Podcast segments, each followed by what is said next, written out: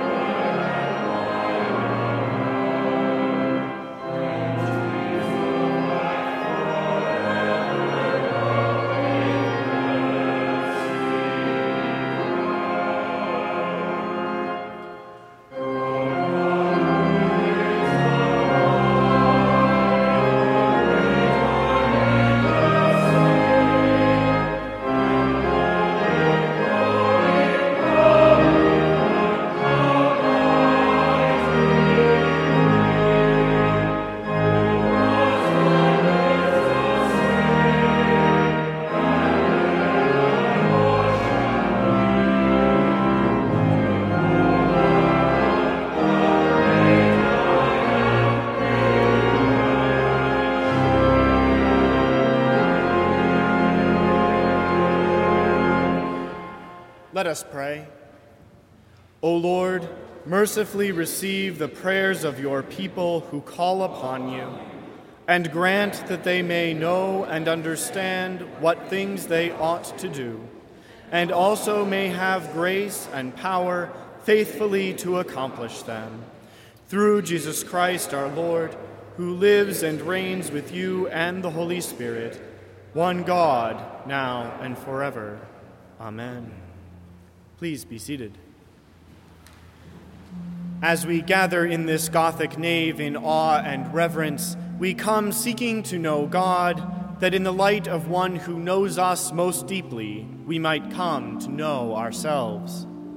That is to say, we come seeking our vocation, that which we are called to be and do in the world.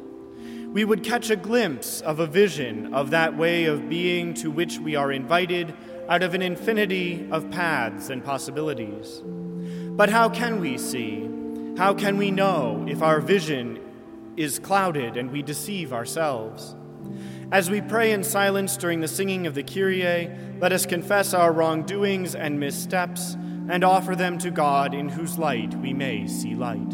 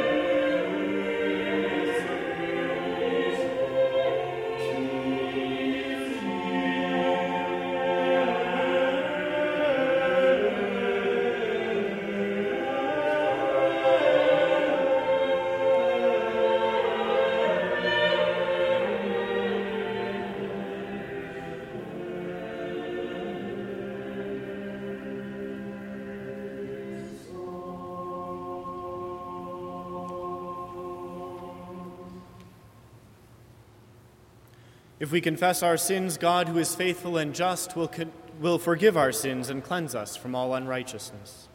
Thanks be to God.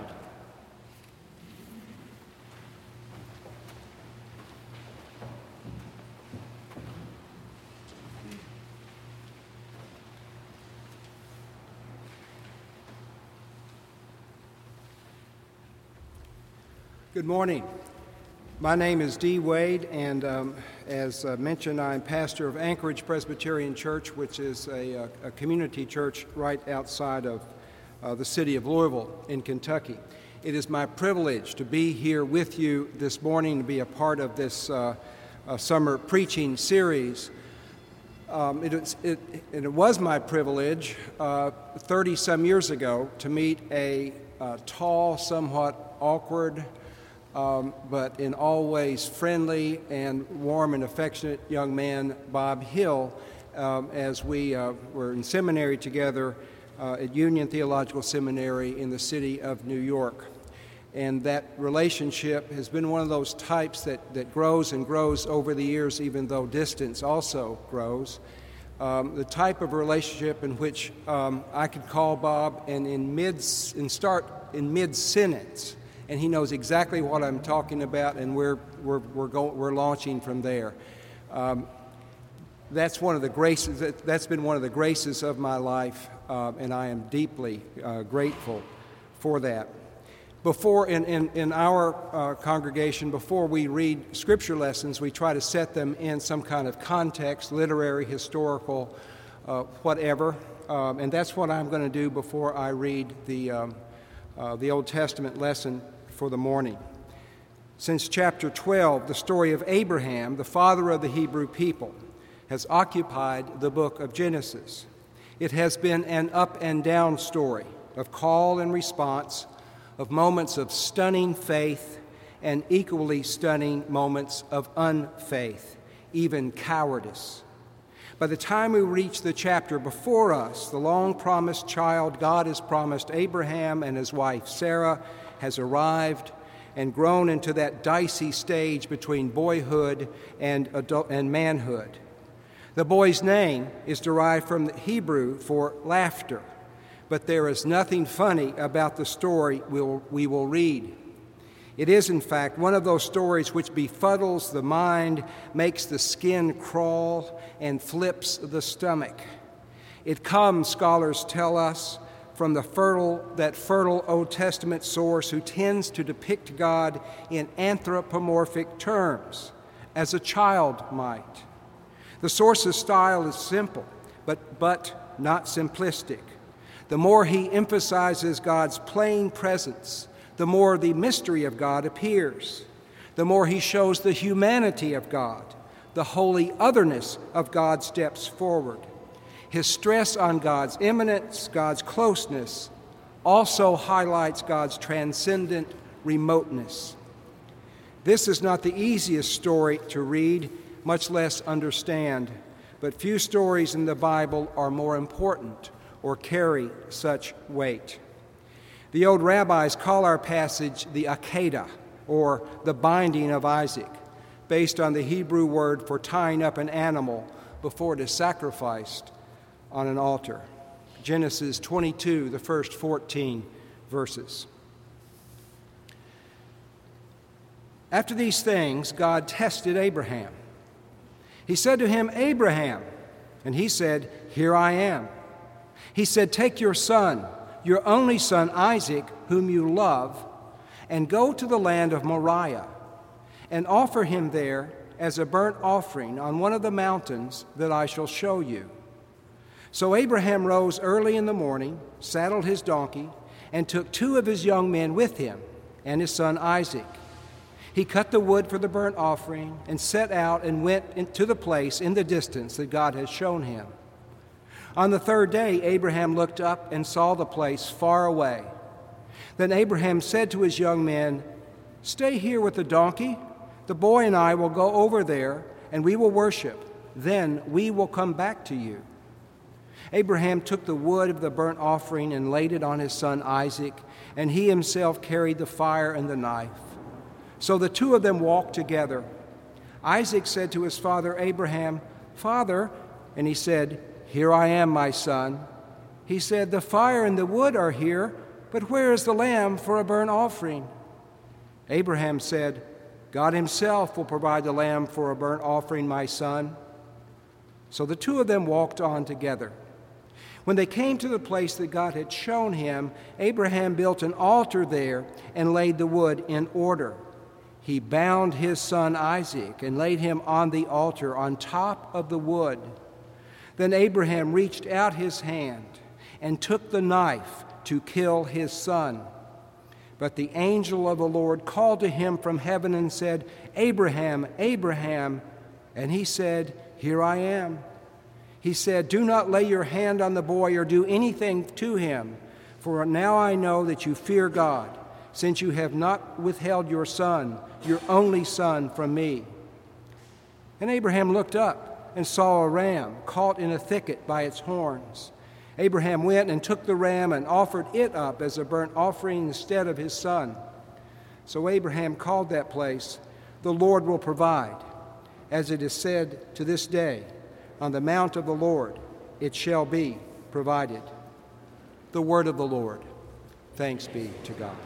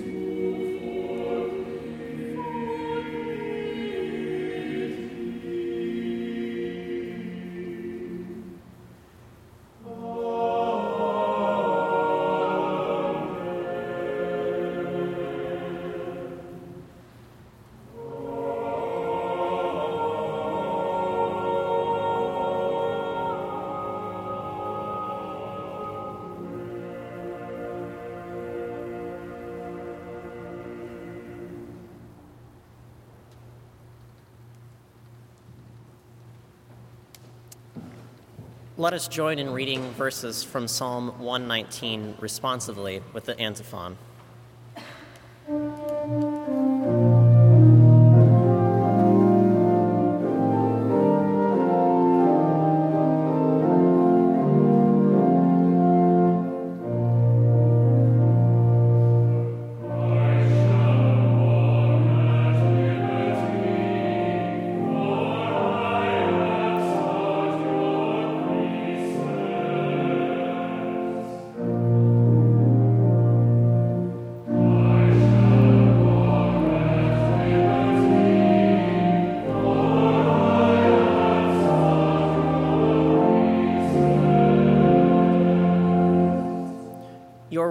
Is a lamp to my feet and a light to my path.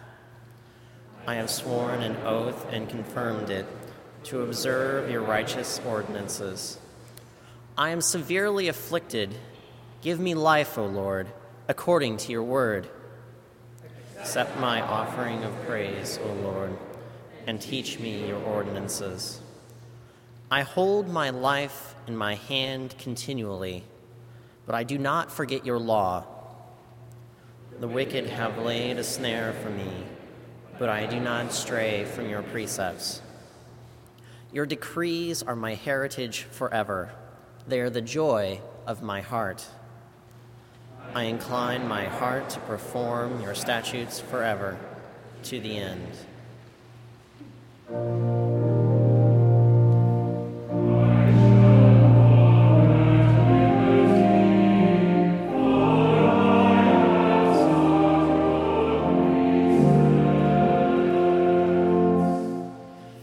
Now rise as you are able for the singing of the Gloria Deo, the gospel lesson, and the singing of our hymn.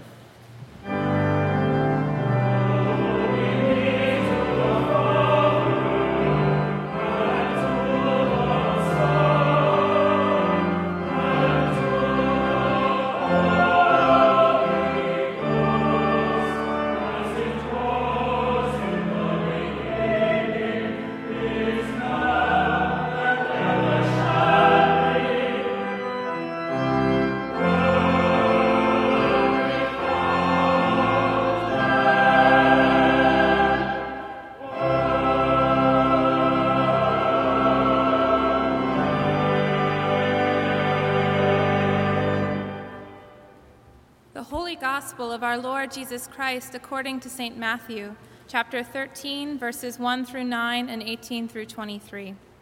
Glory to you, O Lord.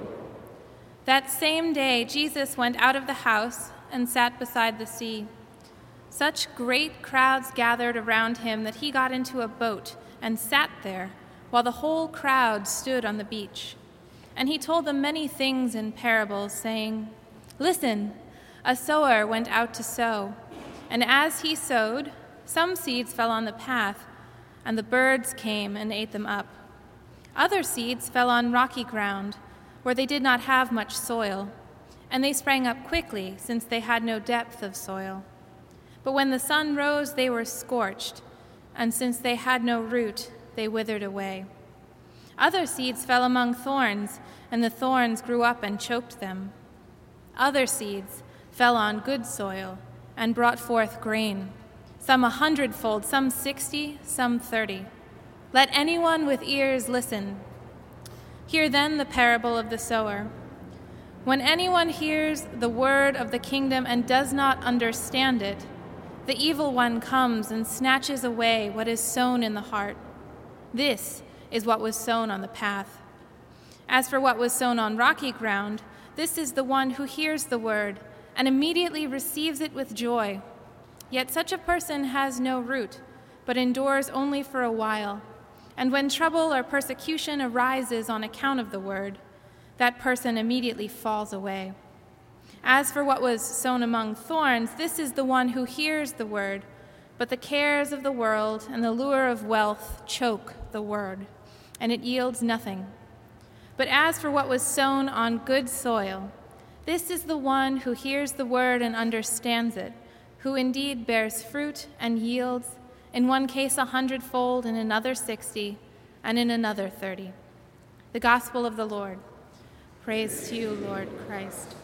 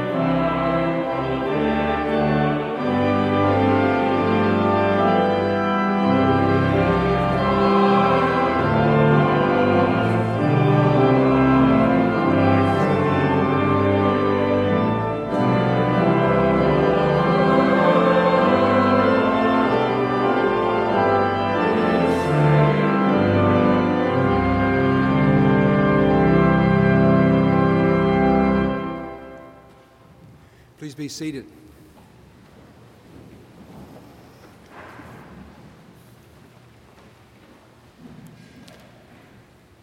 A few weeks ago, we shook our heads at the story of a 44 year old Long Island woman who was arrested for threatening bodily harm to a Little League baseball coach and his family. It seems that her son was not selected to play on a traveling all star Little League team. She was outraged that anyone would reject her son for such an important opportunity, and she was not going to take this insult lying down. In a letter addressed to the coach, she wrote, I will personally make it my goal to make sure that you and your family will suffer dearly. You will rot in hell soon. The woman sent another frightening letter to the coach's 14 year old son. A sentence read, Think about it. If something terrible happens to your dad or mom or sister, you can blame your dad for not taking my threats seriously. Closer to my home in Louisville, another mother was arrested when her two children, ages two and five, were found wandering alone in a grocery store half mile from their home. They had infected bug bites, hadn't eaten in a long time, and the two year old hadn't had a diaper change in at least eight hours.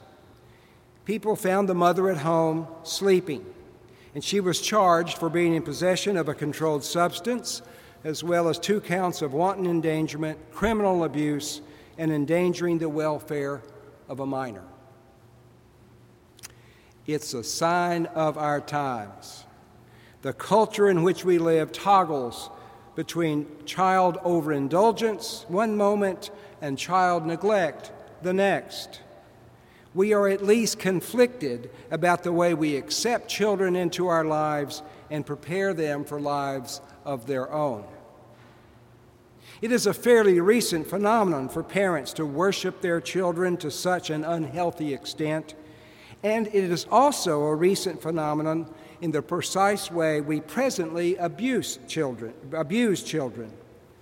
People in the past, especially in the ancient Near East, did not have the luxury to create either child centered families or child ignoring families.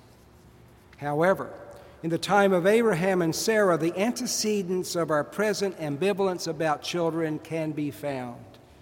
And as I hope we will see, this passage is not just about the care and feeding of children, but also about, and maybe primarily about, broader, deeper relationships between God and ourselves.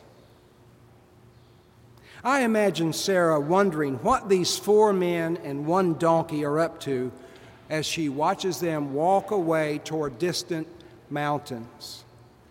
I see the old woman standing in an anachronistic kitchen from the 1950s before dishwashers and microwaves. She's at the sink, washing the breakfast dishes, looking out her uh, anachronistic kitchen window as these five figures recede ever so slowly from her sight, getting smaller and smaller and smaller, becoming dancing dots against the desert floor until they disappear over the horizon. Men, she grunted, if they let anything happen to my boy, they will have to answer to me. We appreciate her concern. Isaac was the golden boy, the son of her old age, the, her sole source of comfort, the child of blessing, child of promise. She knew that life was fragile enough when a child is kept close at home with its thousands, way, of thousands of ways to die, from snake bite to whooping cough. So, why would that old coot husband of hers tempt fate by carrying off the child that was the literal answer to their literal prayers and take that child to a desolate, God forsaken mountain? And she had reminded Abraham about the need for a lamb to take with him for the sacrifice. He mumbled something about God providing the sacrificial lamb. And that comment spun her mind into a pra- crazy place she could not countenance for more than a second or two before seeking the distraction of her work. When the first of his three daughters were born, Frederick Buechner remembers feeling, feel, feeling pure elation, fulfillment, the proud papa kind. She was the hope of the world. She was a living, breathing article of faith. Squalling in that hospital delivery room, she was another child, another chance that one human being at least could get it right, could be good, and do all things well.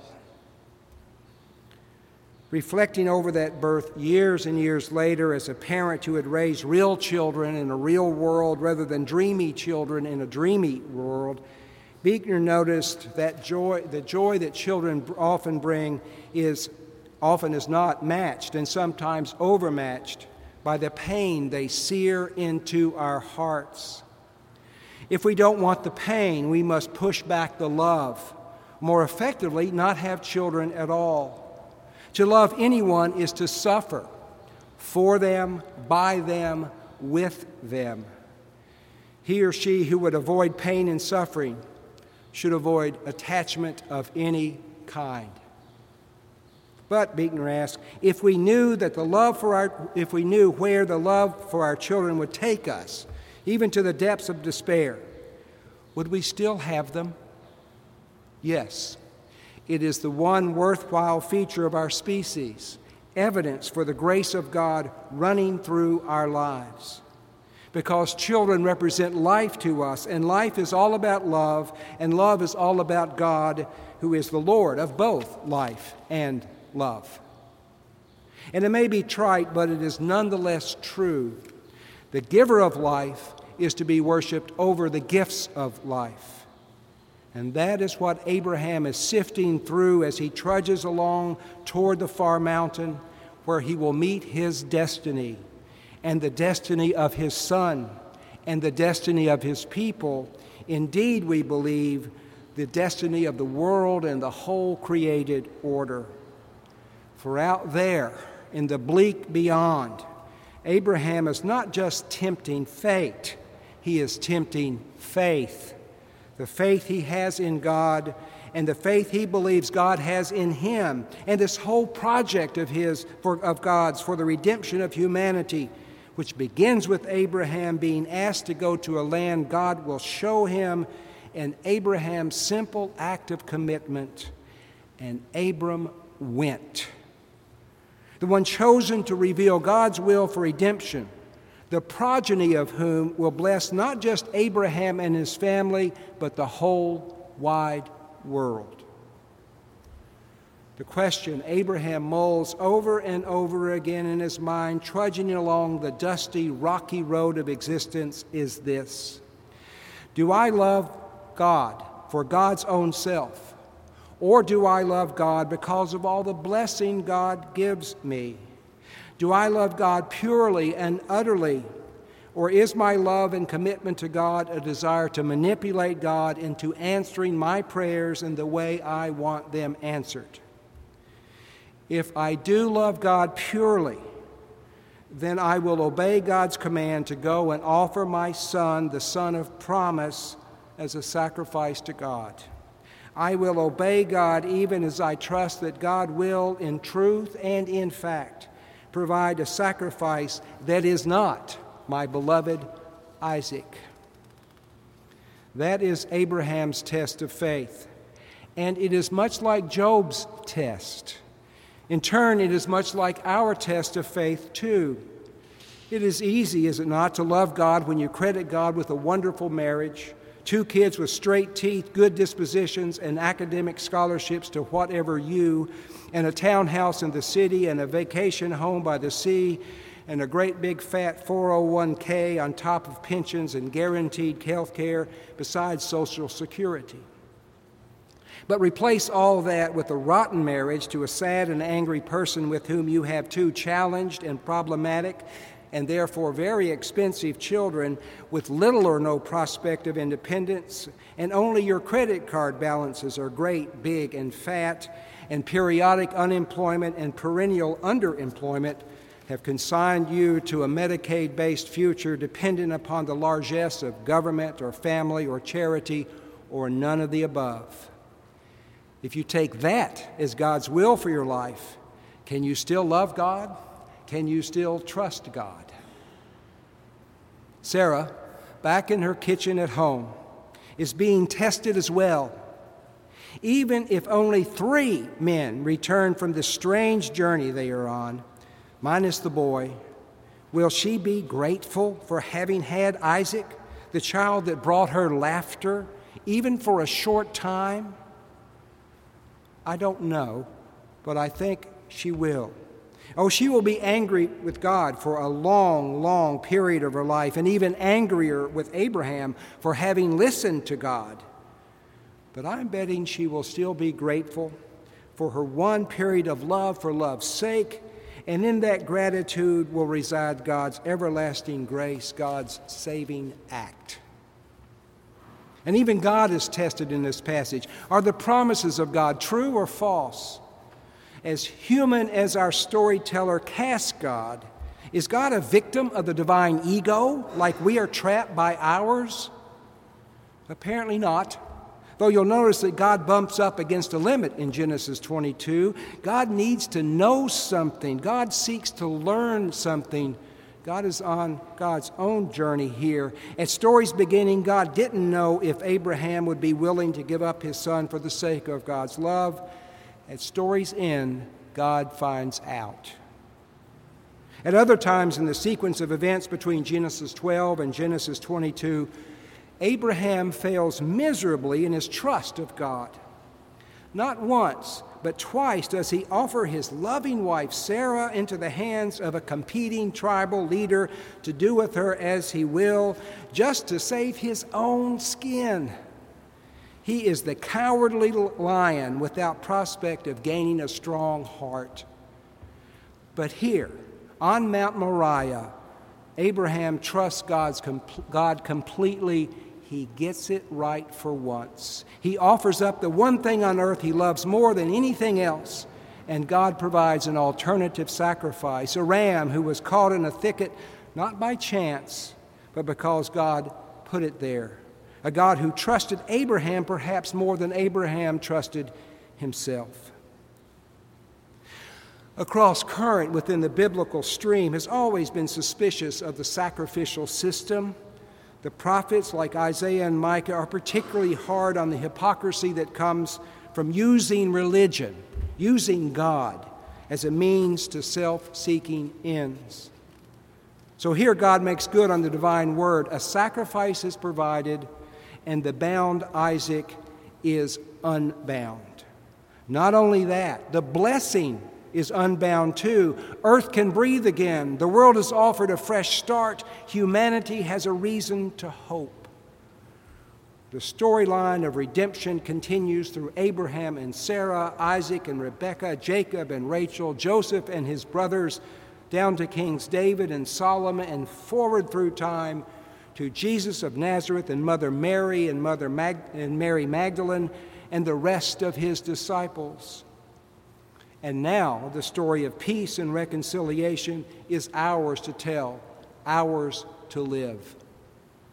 God provides, God gives, because God is Savior.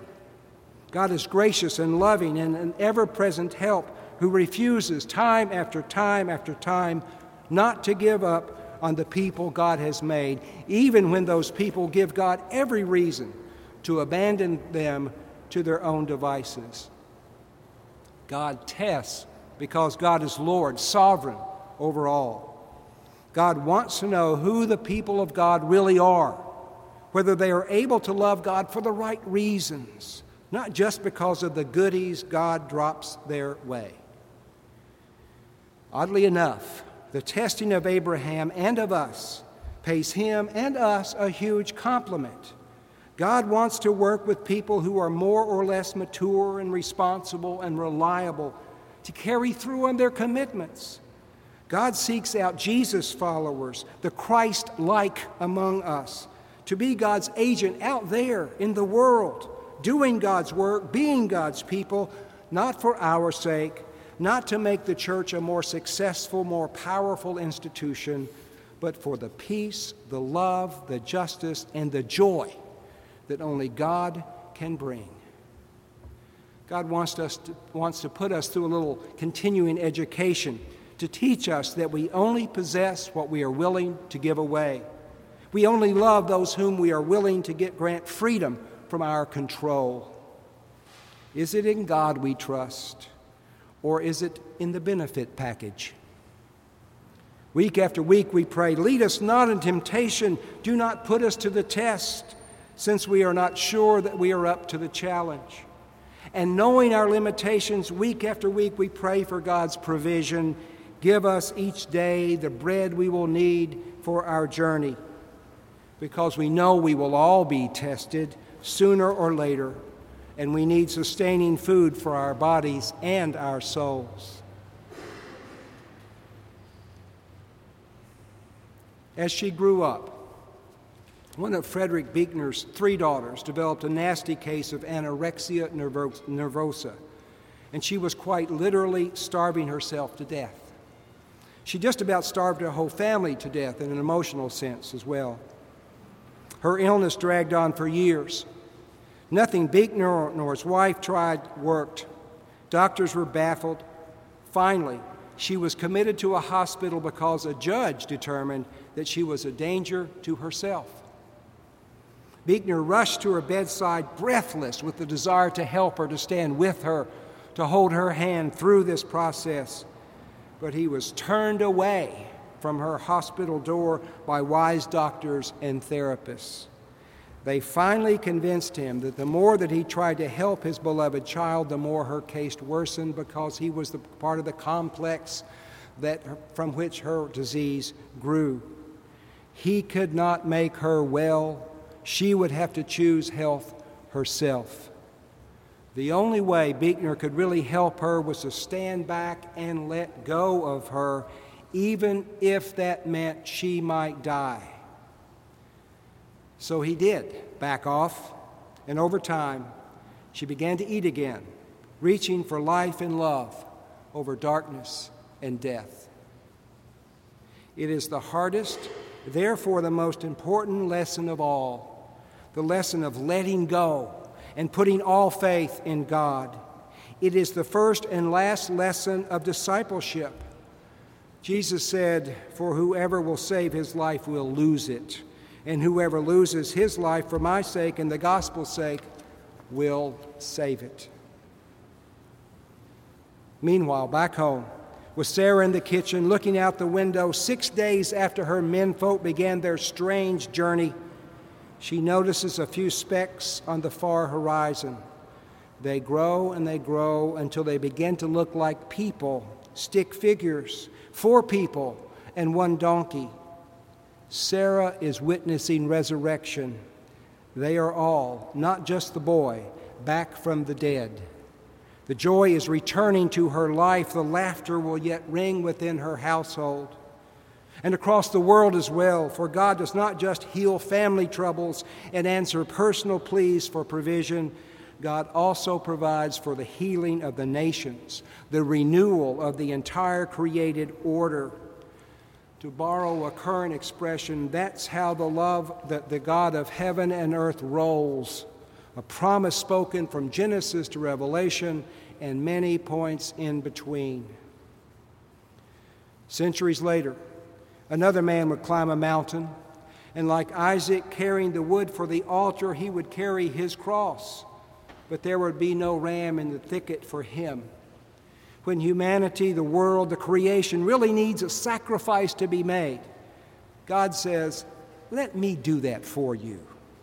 For if I'm going to command you to love God with all you've got and to love your neighbor as much as you love yourself, maybe I need to show you what that looks like that I'm willing to go to hell and back for love's sake.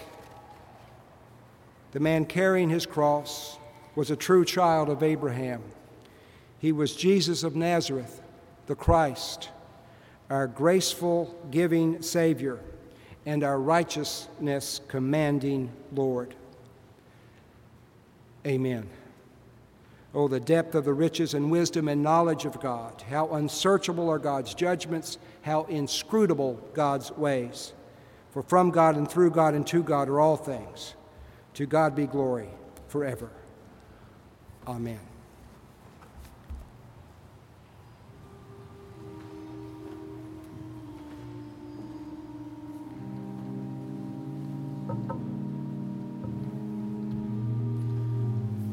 As we come to the time in our service when we offer our prayers and petitions before the throne of grace, I would invite you to assume an attitude of prayer, either remaining in your seat or coming to the communion rail or kneeling or standing according to your tradition.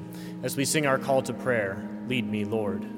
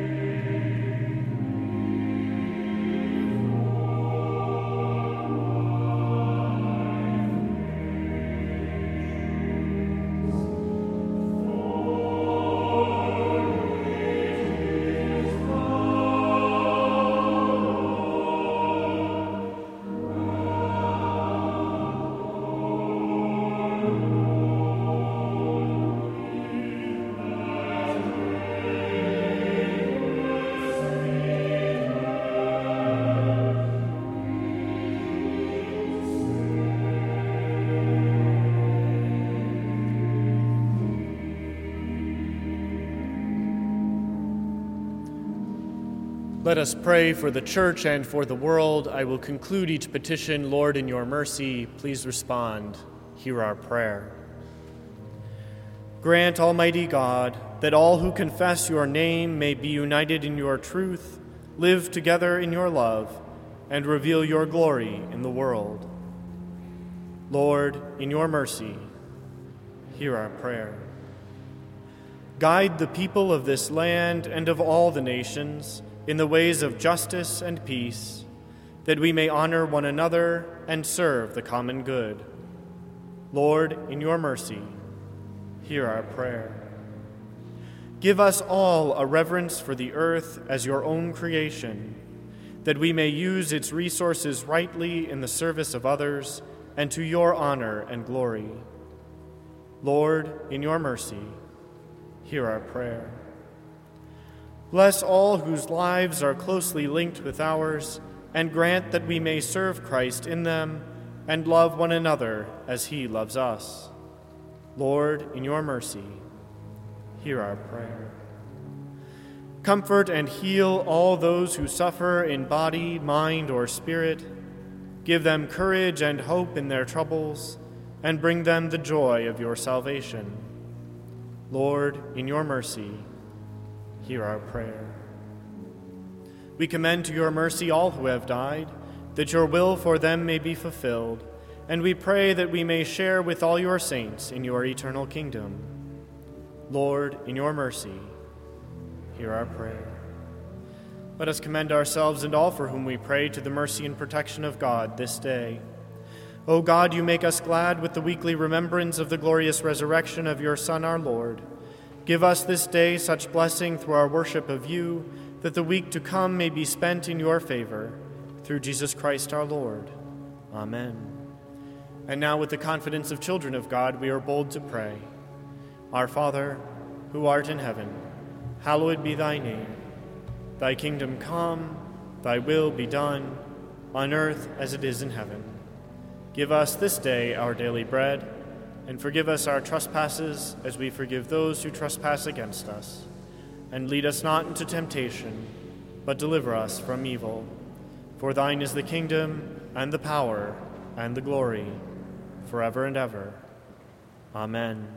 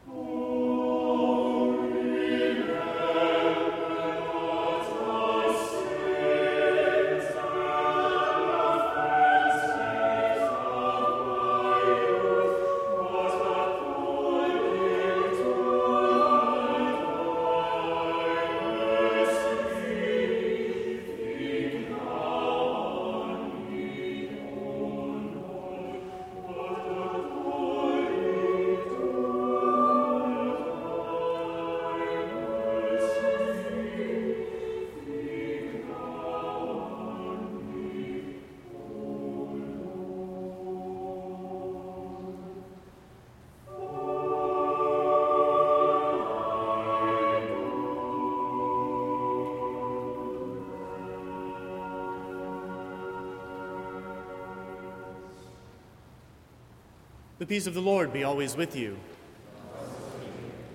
It is a great joy once again to welcome you here to Marsh Chapel today. I hope you will take a moment to put your name and contact information on the red pads found along the center aisle of each pew and to pass the pad along to your neighbor so that we can get to know you better and help you get to know one another better throughout the coming week. We would note that this is the first Sunday of our annual Summer Preacher Series, and we welcome once again Reverend Dee Wade. He will be again, here again with us this coming Sunday on July 17th, and we hope you will join us this Wednesday at noon in the Marsh Room downstairs, where Reverend Wade will lead a discussion on the theme Whither Personalism, personalism being the great philosophical tradition housed right here at Boston University throughout the early and middle parts of the 20th century. We hope you will join us once again Wednesday at noon. We would note that upcoming services and activities are posted on the Marsh Chapel website at bu.edu/chapel along with the opportunity for online giving. Now walk in love as Christ loves us, an offering and sacrifice to God.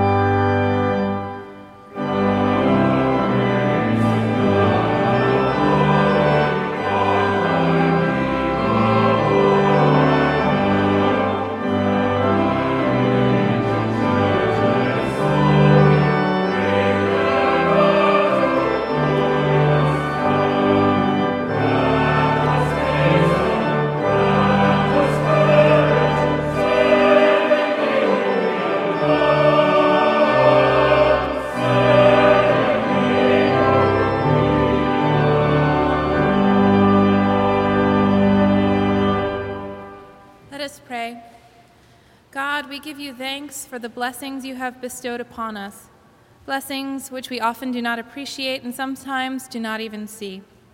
We ask you to bless these gifts as we dedicate them to your service. May you find ways for them to be a blessing for others in which we can, ways in which we cannot see or even imagine.